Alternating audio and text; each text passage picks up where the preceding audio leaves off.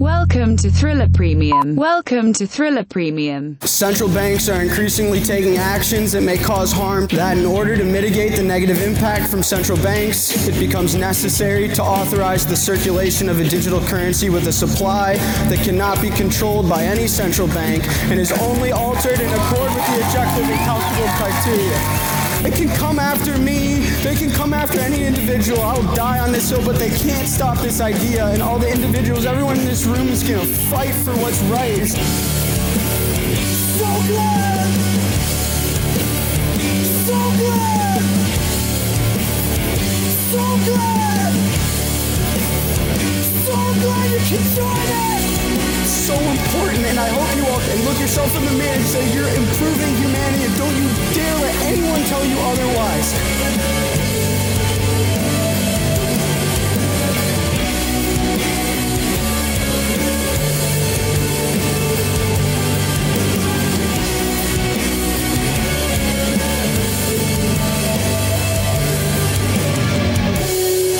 Hello, ladies and gentlemen.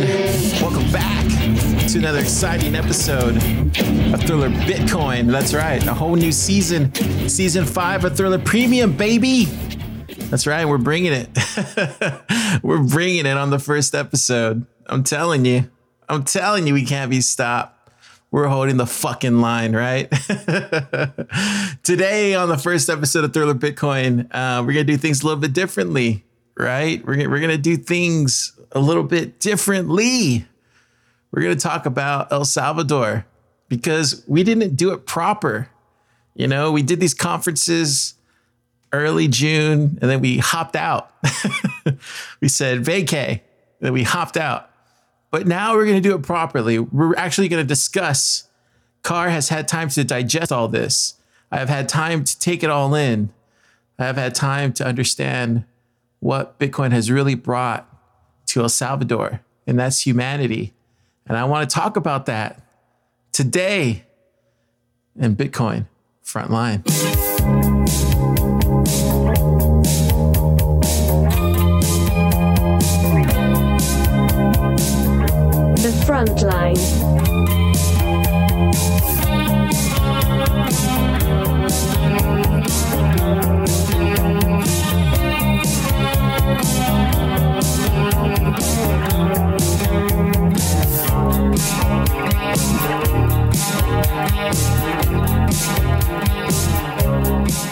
On June fifth, twenty twenty-one, El Salvador changed the world of Bitcoin forever. But it was a long road to get even here. El Salvador had to first make peace with their past before creating a new tradition of hope for the future. But to understand El Salvador, you must look back at its history and really look at where they came from. If you go way back, and we, we won't go too far back here, but if you but if you really want to dive deep, I've, I've actually created a whole article. Uh, you can head over to thriller premium dot blog. That's right. We're writing articles now. It's official. thriller premium dot blog. There'll be a link in the show notes. Make sure to subscribe to that. It's on the newsletter. But you can clearly see that their history is a controversial one. They were, of course, the Lenca, and that was the oldest indigenous civilization to settle in El Salvador. And then they were succeeded by the Olmecs. And we, we can go on and on and on throughout centuries. But it wasn't until the eighteenth century that, with the weakening of the Spanish crown's military power, that we saw the result of the Napoleonic Wars. And we see that in November eighteen eleven, the Salvadorian priests, with this beautiful painting, I must say, uh, where, where they show the first independence uh, of, of celebration from San Salvador. And um, this movement, this, this insurrection was suppressed. And many of its leaders were arrested and served sentences in jail. And then in eighteen twenty-one, the country finally achieved independence from Spain. And then we go on into the nineteen thirteens, nineteen twenty-sevens with the Melendez and Quinenes dynasty. And we see that the, the political climate during those years were very unstable. There was a lot of social activists, revolutionary leaders like Formando Marti. He helped found the Communist Party of Central America, and he became the leader of the International Red Aid in Latin America. Their goal was ultimately to help the poor and underprivileged Salvadorians.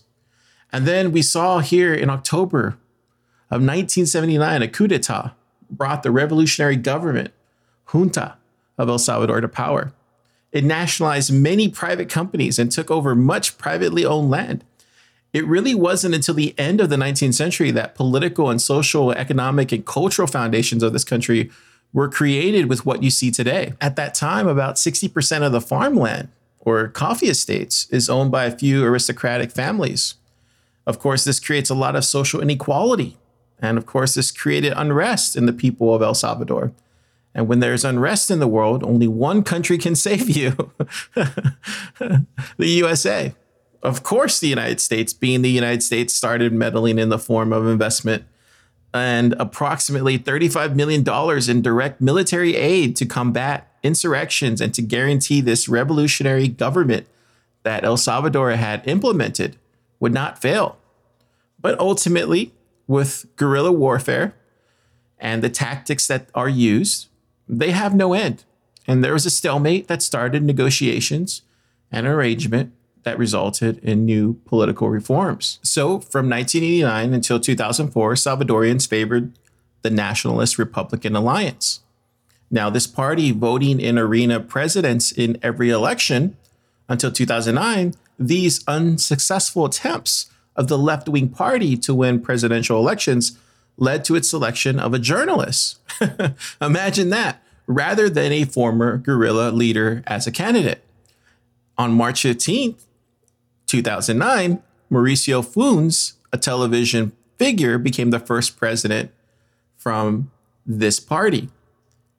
One focus in his government is revealing the alleged corruption in past governments. Well, that's a start, right? But as long as you are not corrupt yourself. Well, fast forward to October twenty seventeen, and of course, an El Salvador court ruled that former President Mauricio Funes, in office since two thousand nine until twenty fourteen, and one of his sons had allegedly enriched themselves, and they sought asylum in Nicaragua in twenty sixteen, um, but they got away. So to say there's corruption in El Salvador is an understatement. There's there's been corruption throughout the entire time of this civilization. It seems everybody is looking out for themselves, especially at the top, right? And then, lo and behold, something changes. He's the youngest leader in Latin America. At thirty-eight years old, the president of El Salvador, Nayib Bukele, comfortably won the general election in February. Bukele enjoys a nearly ninety percent approval rating, but there are challenges ahead. With one of the highest murder rates in the world, perhaps the main challenge for Central America's smallest country is gang-related violence. And slow growth has kept El Salvador's social and economic development stagnant. Corruption cost the government millions of dollars. And ever since the twelve-year civil war ended in nineteen ninety-two, hundreds of thousands of Salvadorians have been fleeing the country every year, seeking a safe place to live and better opportunities. But President Bukele seems determined to turn things around. With just a few months in office, he's traveled extensively, from North America to the Asia Pacific and to the Middle East. In Mexico, he secured investments on social programs that aim to reduce migration to North America. In China, he signed deals that will improve roads and facilities across El Salvador.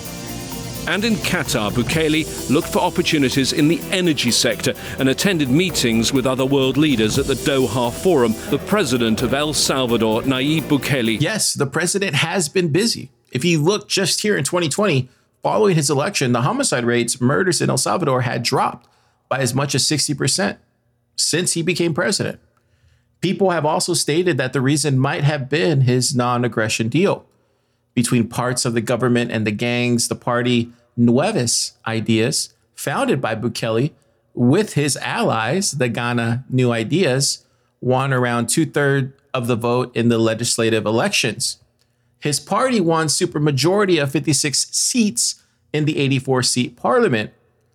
and the supermajority enables Bukele to appoint judges and to pass laws. But how does America feel about him, right? What does the average American out there feel about this El Salvadorian thirty-eight-year-old president? Is it good? Is it bad? Let's figure that out, because there's a lot of people in the Bitcoin space who feel like he won't be able to do things he wants to do if the United States is kind of on his back, along with these central banks. And we'll definitely get into that. But let's look at it from a American standpoint, looking in. Let's do that. Reina, reina de mi vida,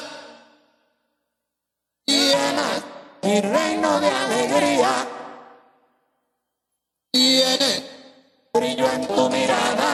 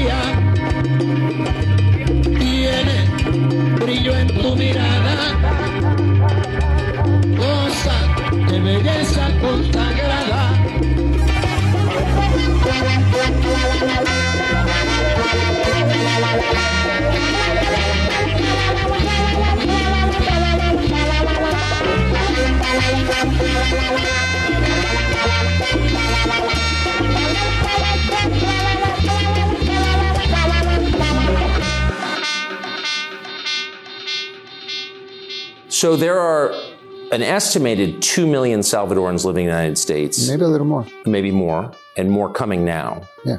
Why do you think so many people have moved from this country to the U S? Well, it's obvious. I mean, our country has failed to provide two basic things, which are the two main drivers of immigration, which is the lack of economic opportunity and the lack of security.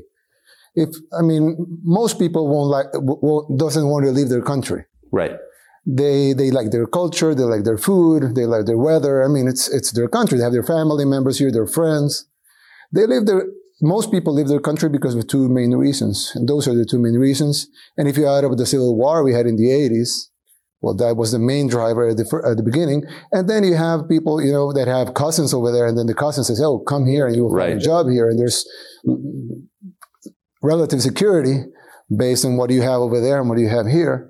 And so those are the main drivers of immigration. Our country has failed to provide security and economic opportunity, so people leave. So people leave. So, but if the richest country in the world says, if you cross over the border, we will give you free healthcare, free education, all these benefits. I mean, that's, that, that's a draw, isn't it?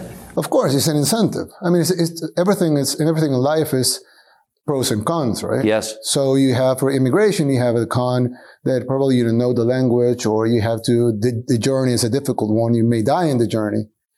But if, if in the end you will receive a lot of things, of course, it's a, it's a, the, the pros go up and the cons go down. So it depends. It's an incentive game here. And, uh, if, for example, if here in El Salvador we have better jobs and better security, it's less, it's less of an incentive. And you can see it in the numbers. We haven't changed the country one hundred eighty degrees in two years. In one, in one year and nine months, we have been in government, of course. But if you see the numbers two years ago, you see the numbers now, immigration from El Salvador has gone, has gone, has yes. gone down. And it's, couple of reasons, but one of the reasons is that we have improved security by seventy-five percent. I mean, we, the homicide rate has go down by seventy-five percent, and the violent crimes have, have go down by seventy-five percent. And economic opportunities are a little better than what they were before, two, two years ago. And there's a more, there's a little more hope here that the future is going to be better. So that lowers the numbers. That's why you, that's why you have caravans of ten thousand people going out of Honduras, and you don't have any caravans going out from El Salvador. But two years ago, El Salvador was bigger than Honduras in immigration. So you have you have incentives and drivers here, like like I told you before, economic opportunities and security, and you have incentives over there. What you will find at the border, and what you will find inside, and, the, and with the and, and with law enforcement over there.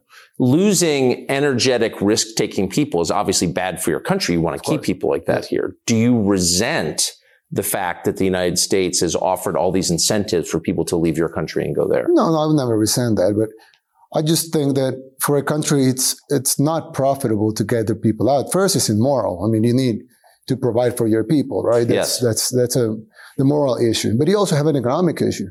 If you send your hardworking people and your talented people and people that want to work and want to risk it just to go and work, you want to keep them here because those will be the drivers of your economy. You don't want them there so they could send a, rem- a remittance, which would be a small portion of what they will earn and what they uh, um, produce.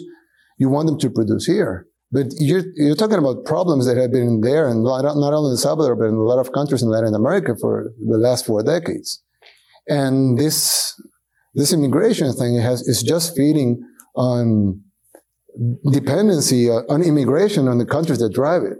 So it's it's not good for for this, the United States, and it's not good for El Salvador. The best thing for both of us is to keep our people here and to provide for our people right here in our country, and that's what people here want. Yes. So at the end, it's not, I won't resent it, of course, but I, I think that it's better if we can keep our people here. That's our job. And, and morally, that's the, that's the thing we have to do. Explain quickly, if you would, what you just said is not good for the United States yeah. to become dependent on immigration. What do you mean by that? No, no, no. Uh, Latin American countries, if, if you don't provide for your people economic opportunities, if your economy is right. uh, doing bad, if your security is doing bad, people are gonna people are gonna leave, and they're gonna go and try to find a rich country, right? They're not gonna leave for Guatemala, right? They're gonna try right. and go and leave for the they're gonna go to, they want to go to the United States. So that makes these countries dependent on immigration because what you you become a net, a net exporter of people. You're not exporting pro- products or, or services. Yeah. You're exporting people. So that makes your economy dependent on that because then that people, those pe- people send money back right. to their home countries, which is not a good economic formula, but it makes the economies dependent on that. So when you keep these countries depending on that, the economy is like a vicious cycle. So it's bad for the United States because immigration will go up, and it's bad for our countries because people leaving the country will go up as well. So it's it's bad for both of us.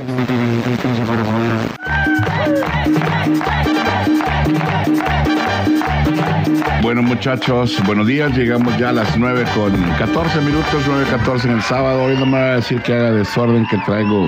Ayer me le pronosticaron migraña. Como se quite volado, solo con pastillitas. Así que desorden ahora, no, hijo, tranquilo. Queda aprobada la ley de Bitcoin. Lawmakers in El Salvador broke into applause after voting to approve Bitcoin as legal tender on Wednesday, making the Central American country the first in the world to fully adopt the cryptocurrency. Bitcoiners around the world, the time has come. We are ready. The Congress approved the bill by a supermajority despite concerns the move could complicate talks with the International Monetary Fund, from which El Salvador is seeking more than one billion dollars in financial support. One of the few lawmakers who voted against the bill expressed his misgivings. For some, this is bold. For others, irresponsible. But it's a bet as well as an experiment. I regret how this has come to pass and what's behind it, and I hope for the good of the community to be proven wrong. In a tweet, President Nayib Bukele cheered the approval in Congress, which is controlled by his party and allies, one of whom echoed his exuberance for embracing the virtual currency. Este es un paso importante para nuestro país. This is an important step for our country, a step for technology, a step into the future to bring us financial inclusion, investment, tourism, innovation, and economic development to our country. Regulators and policymakers all over the world have warned about Bitcoin's volatility and that it facilitates money laundering and other illicit uses. But Bukele, who proposed the law to make Bitcoin legal tender, has touted the use of cryptocurrency for its potential to help Salvadorians living abroad to send money back home. Bukele has even more ambitious plans for Bitcoin, saying later on Wednesday that he wanted to use renewable energy from the country's volcanoes to offer Bitcoin mining facilities, which generate new units of the cryptocurrency, and instructed state-owned geothermal energy firm Lajeo to come up with a plan to make it happen. Meanwhile, Bitcoin enjoyed its best day in two weeks following the vote in El Salvador, rising as much as six percent to more than thirty-five thousand dollars.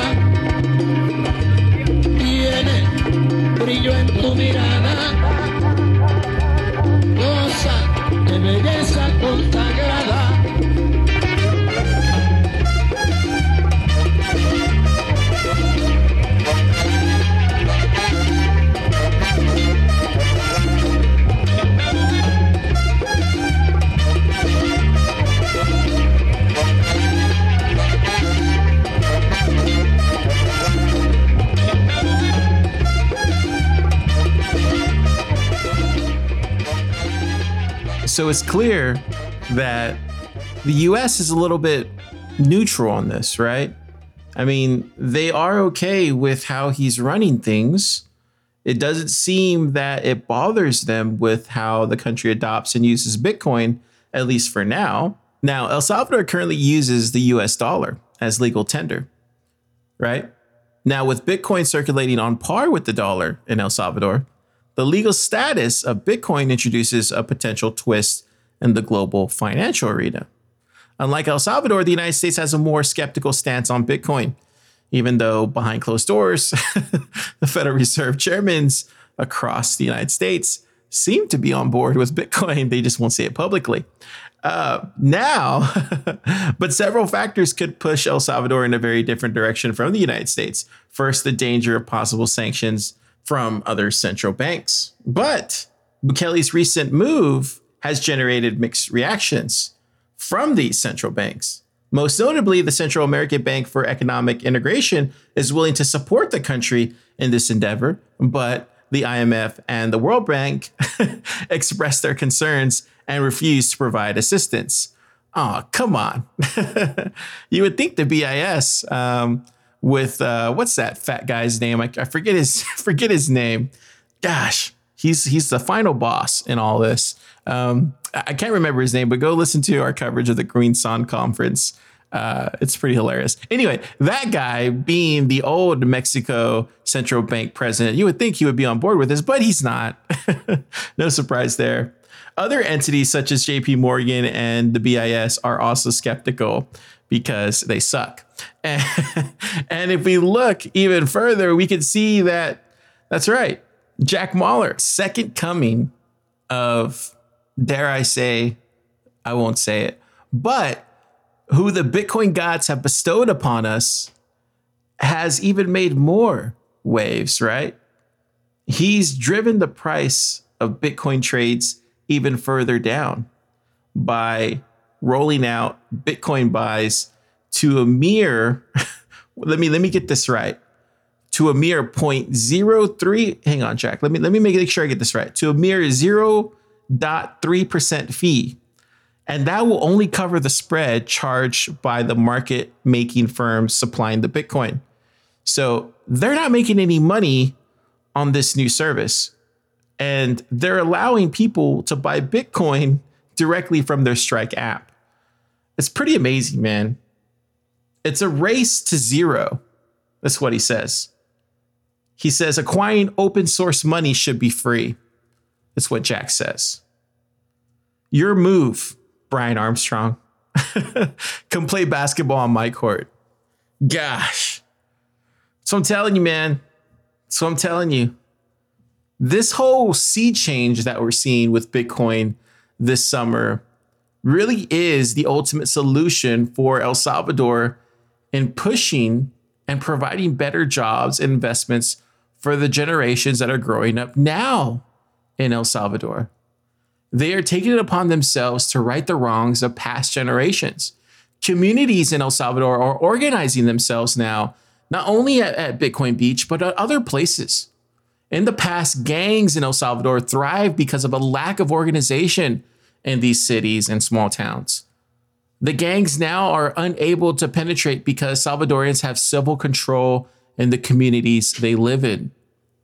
This will lead to investing in themselves, building schools and developing teachers through youth education programs, fostering tangible prosperity.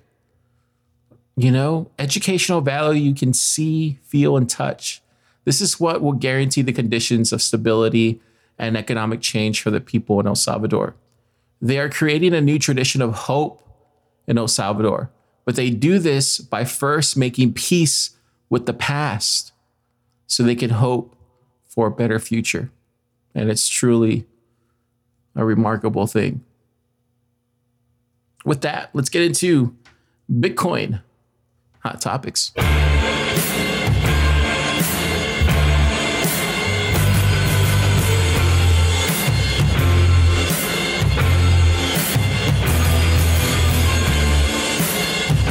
Bitcoin Hot Topics.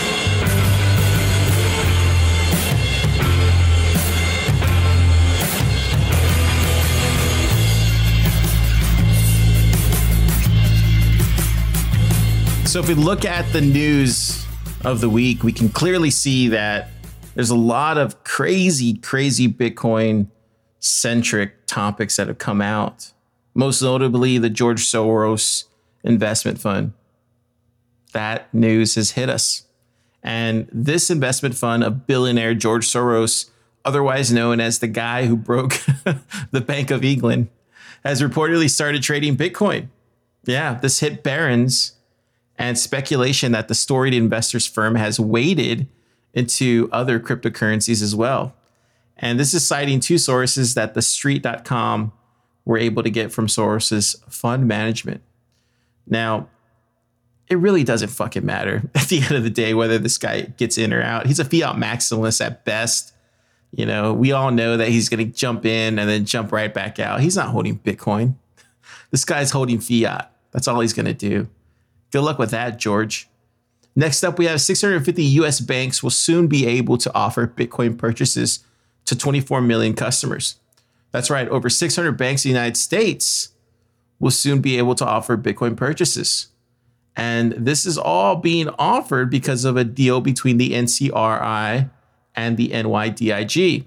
Instead of holding crypto directly for customers, the banks will use N Y D I G's custody services.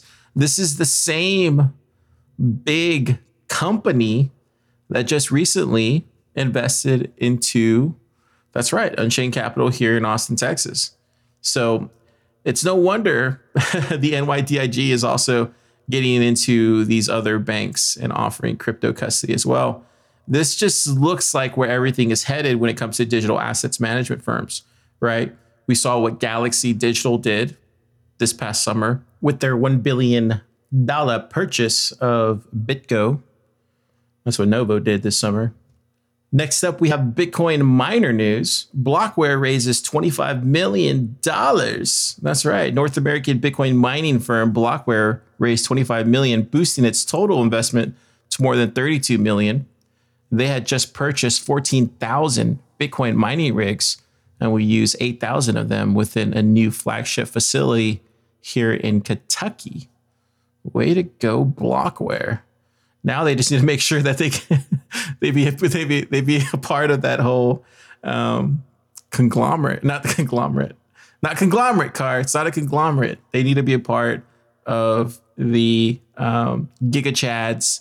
Uh, what is that called? Uh, partnership, meetup. Uh, I mean, mining council, whatever thing. Uh, anyways, Blockware is already using that money currently to build out its operation. This quarter, the firm bought an additional eight thousand mining rigs for its upcoming flagship mining facility in Paducah, Paducah, sorry if I got that wrong, Kentucky, and another six thousand to resell to U S Bitcoin mining farms. Blockware aims to increase the power capacity of its Kentucky facility from thirty to one hundred megawatts. It also wants to more than triple its collective hashing power from three hundred petahash per second to above one exahash per second by the middle of next year. I think it can do it. We need you to do it. Next up, we have Bitcoin E T Fs begin trading in Brazil. That's right. New Bitcoin E T Fs have kicked off trading in Brazil and Dubai. They are the first Bitcoin E T Fs in their respective regions. And in Brazil, a multi-crypto E T F kicked off in April. In Brazil, Q R Capital's Bitcoin E T F, Q B T C eleven, approved by regulators in March, started trading on the Brazilian Stock Exchange. And of course, Canadian asset management firm three I Q's Bitcoin E T F started trading on the NASDAQ Dubai in the Middle East. Pretty freaking awesome, if you ask me. And then we have Cathie Wood, that's right, of ARK Invest, joins the Bitcoin E T F race. ARK Invest is an investment firm, but they have filed their first Bitcoin E T F this week because Cathie Wood is a question mark bull? question mark? No, seriously, the ARK twenty-one shares E T F is the latest addition to a growing list of applications for crypto E T Fs. Something the crypto industry has yet to get past is the mighty, almighty S E C. Though not for a lack of trying, that is. It's just uh, this one guy, this one douche, his name was Jay Clayton, and he was sitting there for so long, and he was just an asshole when it came to things. But currently, right now, the S E C is currently reviewing Bitcoin E T F filings from Cryptoin, WisdomTree, Fidelity, VanEck, and Anthony Scaramucci's Skybridge Capital. WisdomTree and VanEck have also filed for Ethereum E T Fs because Ethereum is a scam and also a commodity. Unfortunately, how does it get past the security? Who knows? Joe Lubin must have paid a lot of money for that. Fiat money, that is.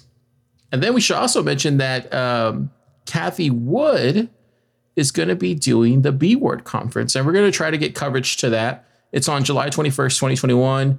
Uh, Jack Dorsey's going to be there. Adam Back's going to be there. Lynn Alden's going to be there. Nick Carter. And supposedly, supposedly, Elon Musk is going to be there to talk Bitcoin.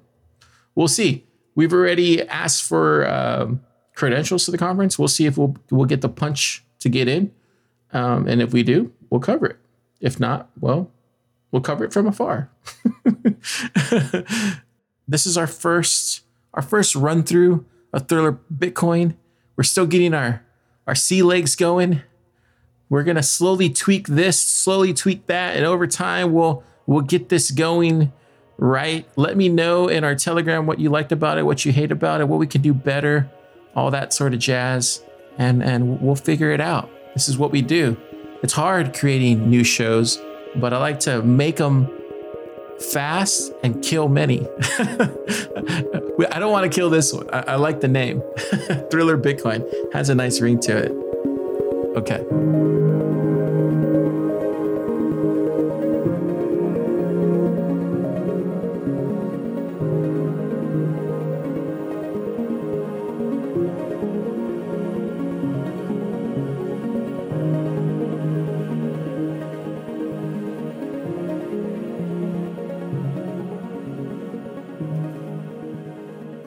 If you didn't hear the news, Thriller Premium is now on a donation model. What that means is we no longer have a paywall. We never had ads to begin with because we fucking hate them. But we no longer have a paywall blocking from people to listen. We're on we're on iTunes, we're on Spotify, we're everywhere now. So you can you can listen anywhere. If you want to go and subscribe to our Substack, you probably should, because we're probably going to get taken down or, you know, get pulled off, right? We don't want to be beholden to anybody. We want to make sure everybody can listen to us. We want to investigate and report in defense of Bitcoin. We want to keep our independence intact. We will rely on donations from our readers and listeners as a key funding source, but we're not going to be begging people to donate to us. If they want to, if they choose to, cool, awesome, right? Your contribution will help with the overhead costs, but we're not going to be reliant on this whole mainstream media or even outside our industry to hold the line on Bitcoin. No, we're going to hold the line. We'll do that.